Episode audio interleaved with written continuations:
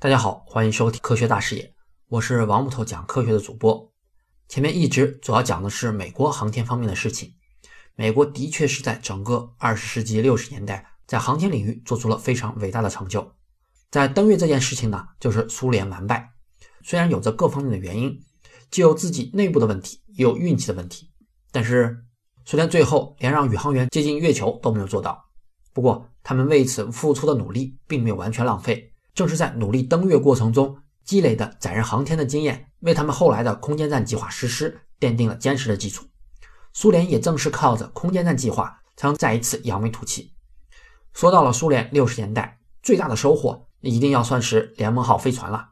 它不只造就了后来苏联空间站的领先地位，也是迄今为止最成功、最安全的宇宙飞船。甚至到了今天，美国航天飞机退役之后。为国际空间站运输宇航员和货物的，主要都是靠联盟号的系列飞船。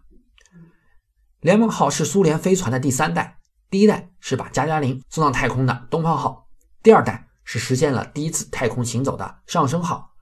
联盟号呢，最早在一九六二年就由科罗廖夫领导的特种设计局一局，也就是我们通常说的 OKB 一进行设计的。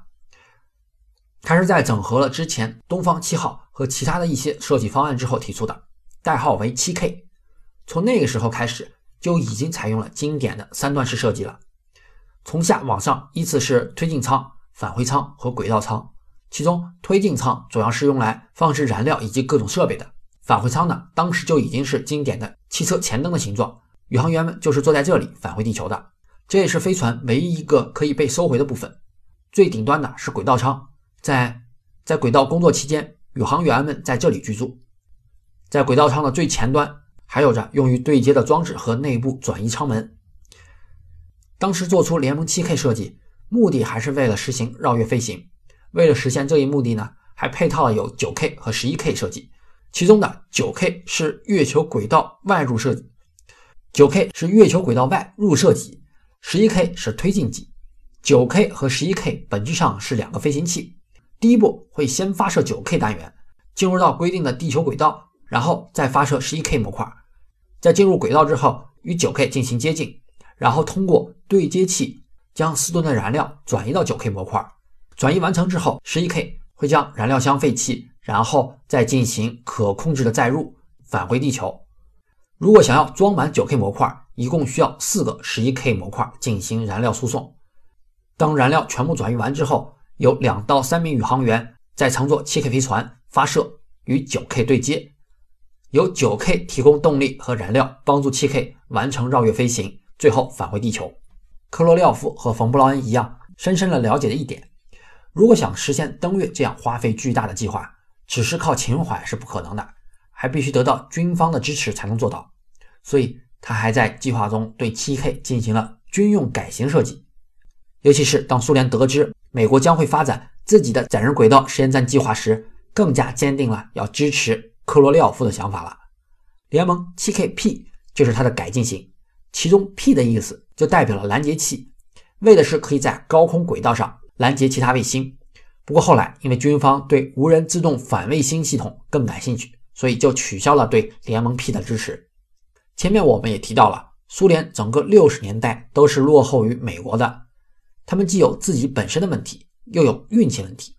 苏联最不走运的就是他们的航天灵魂人物科罗廖夫，在一九六六年一月因为手术意外而去世。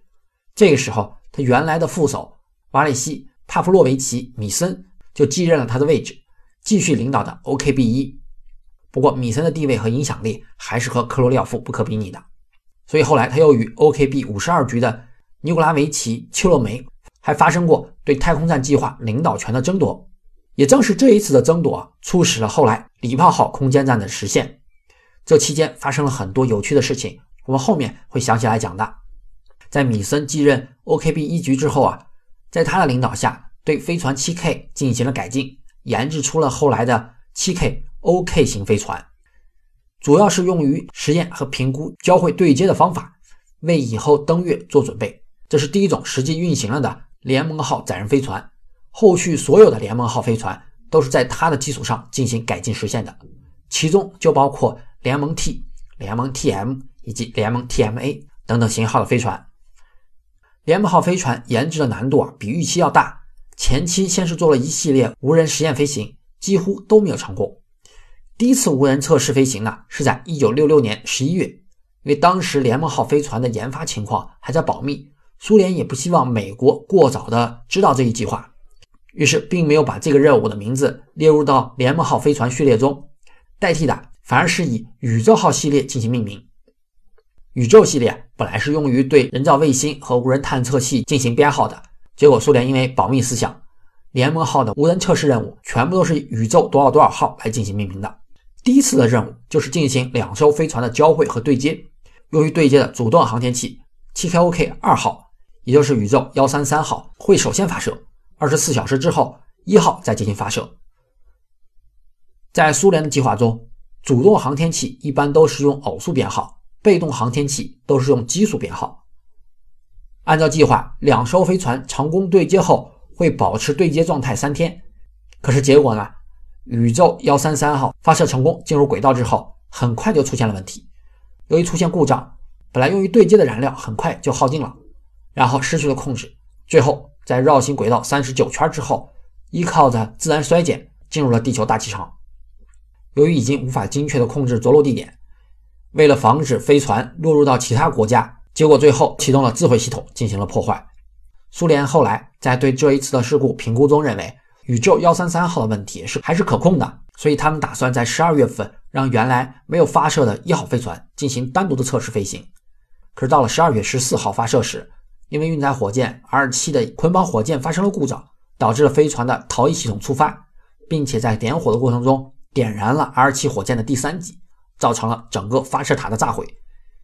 一人死亡，多人重伤。一号飞船还没有获得正式的编号就已经失败了。就在这一次事故之后的第二天，决定了再进行一次无人飞行，时间定在一九六七年二月七日。这一次发射，虽然三号飞船也进入了轨道，获得了宇宙幺四零的编号，但是还是出现了问题，最后狼狈的在咸海附近着陆，比预计的地点偏离了五百多公里。虽然连番出现失误和故障，但是苏联大多数计划部门还是认为宇宙幺四零号的问题并不难克服。还是应该尽快完成载人飞行，这么仓促也是因为他们受到了很大的政治压力的原因。因为在上升二号之后，苏联已经很久没有宇航员进入太空了，但是美国已经完成了十次双子座飞船的飞行计划，阿波罗飞船的载人飞行也即将实施。于是到了一九六七年四月，就发生了联盟一号，也就是七 KOK 四号飞船的悲剧，因为降落伞无法打开而坠毁。联盟一号飞船的宇航员。科马洛夫，他的后备成员就是加加林，两个人私下也是很好的朋友。当科马洛夫遇难的时候，加加林就在指挥中心，但是却无能为力。不过，正是因为这一次的事故，苏联对联盟号降落伞系统进行了重新设计，在以后的几十年以来，再也没有发生过因为降落伞故障而发生的事故。本来联盟一号和联盟二号飞船应该是相隔一天发射，去完成收联的首次对接任务，但是因为联盟一号发生了故障。所以联盟二号并没有进行发射，而后苏联也意识到了对接任务的危险性，所以修改了计划，要先完成飞船的无人对接，再进行载人对接。这就到了一九六七年十月了，分别发射了宇宙幺八六号和宇宙幺八八号任务，对应的是七 KOK 六号和七 KOK 五号。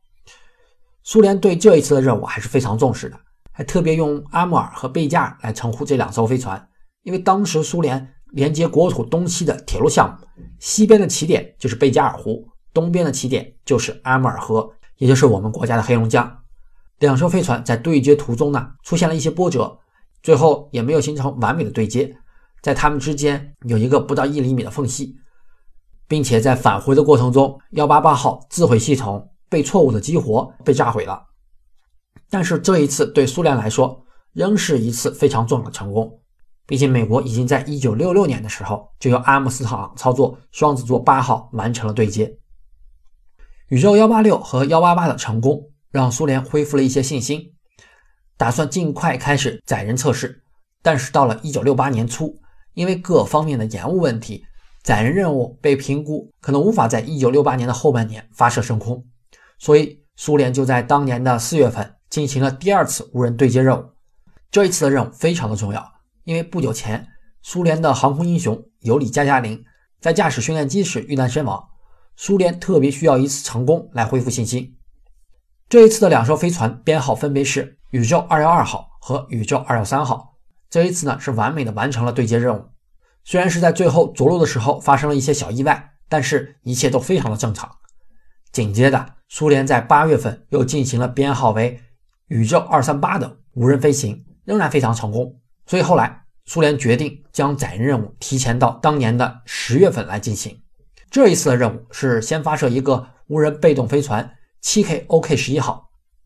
也就是联盟二号，然后又联盟三号飞船搭载着宇航员进入太空与联盟二号对接，它将会结束苏联连续十八个月以来没有进行载人发射的处境。虽然升空的过程和最后着陆的过程一切顺利，但是在对接任务时，但是对接任务却没有完成，只完成了轨道的交汇。根据后来的揭露啊，这一次失误主要是因为宇航员的操作错误，将飞船的上下给搞反了。不过某种程度上来讲啊，这也并不能，这也并不能怨宇航员，因为在地面训练的时候就没有人告诉过他，联盟三号的飞船在太空中是上下相反的。不论怎么说呀。联盟二号和三号的任务最后仍然是安全完成，这是将近二十个月以来第一次安全返回的载人飞行任务。下一步呢，苏联将会实施联盟四号和联盟五号的对接任务，其中在联盟四号上有一名宇航员，联盟五号上有三名宇航员。对接成功之后，五号中三名宇航员中的两位会通过太空行走的方式转移到联盟四号，然后分离，分别返回地球。需要太空行走进行转移的原因，也是最初 7KOK 的设计，并没有对接后的转移通道。如果需要宇航员转移，必须经过太空行走的方式。按照计划，这一次任务将在1969年1月发射，但是在这个期间，美国传来了消息，阿波罗8号已经率先完成了载人绕月飞行，这对苏联来说是一个重大的打击。这表明，即便是联盟号飞船一切顺利。并且完成了绕月飞行，也将没有意义，并不能带来更多政治上的影响。不过，联盟四号和五号还是需要按照计划执行任务的。这一次任务完成的情况是和二号、三号正好相反。四号和五号对接的非常的顺利，宇航员的太空行走和转移也非常的成功。反而是在发射阶段和返回地球的时候出现了一些意外。最开始，联盟四号是计划在一月十三日发射升空的。但是在一切准备就绪，宇航员也进入了飞船的时候，发现了通讯和陀螺仪出现了问题，所以宇航员在飞船中待命两个小时之后，决定延期到十四号再继续执行。这一次的宇航员从飞船中出来之后，还开玩笑的说自己创造了在飞船中停留时间最短的记录，并且还实现了有史以来最精准的一次着陆。当时也有人称啊，这一次失败完全是因为这位宇航员是苏联的第十三位宇航员。而且他还要在十三日发射升空，这将会带来厄运。当然了，到了十四号，厄运并没有马上走开，在发射时，发射台上出现了系统故障，差一点再一次延期。还好有一位年轻的工人在寒冷的天气中脱下衣服，钻进了狭小的空间，完成了抢修。最后，联盟四号如期发射。在返回地球的时候，四号顺利的着陆地球，可是五号却出现了问题。正常进入大气层的时候，推进舱和返回舱的连接处会有炸药将其炸开，使推进舱和返回舱脱离。但是在五号返回地面的时候，因为炸药的分量不足，导致最后两个舱体没有完全脱离，这就造成了返回舱在大气层中失去了平衡，并不是隔热层朝下进行飞行。当宇航员已经觉得成功着陆无望的时候，首先想到的还是将记录本上的有关交会和对接的内容撕了下来。塞在座位底下，希望可以保存下来，直到以后的对接任务。最后，推进舱和返回舱因为空气摩擦被分开了，但是在着陆的时候仍然冲击力非常大。最后，宇航员被弹起来，还砸碎了几颗门牙。不过还好，成功的完成了着陆，宇航员也大难不死。总体上来说，苏联这一次的任务是非常成功的。但是就在不久之后，美国再一次传来了消息，这一次呢，就是阿波罗十一号成功完成了登月任务。苏联之前所有在登月方面的努力都将付之东流，这也成为了一个重要的转折点。因为在登月方面已经无法超越美国，那么就需要在空间站方面做出更多的成绩来。不过在此之前，他们还是希望通过一些特殊的举措来挽回一点在登月方面失败后损失的颜面。这是什么呢？我们在下一次继续介绍。科学声音。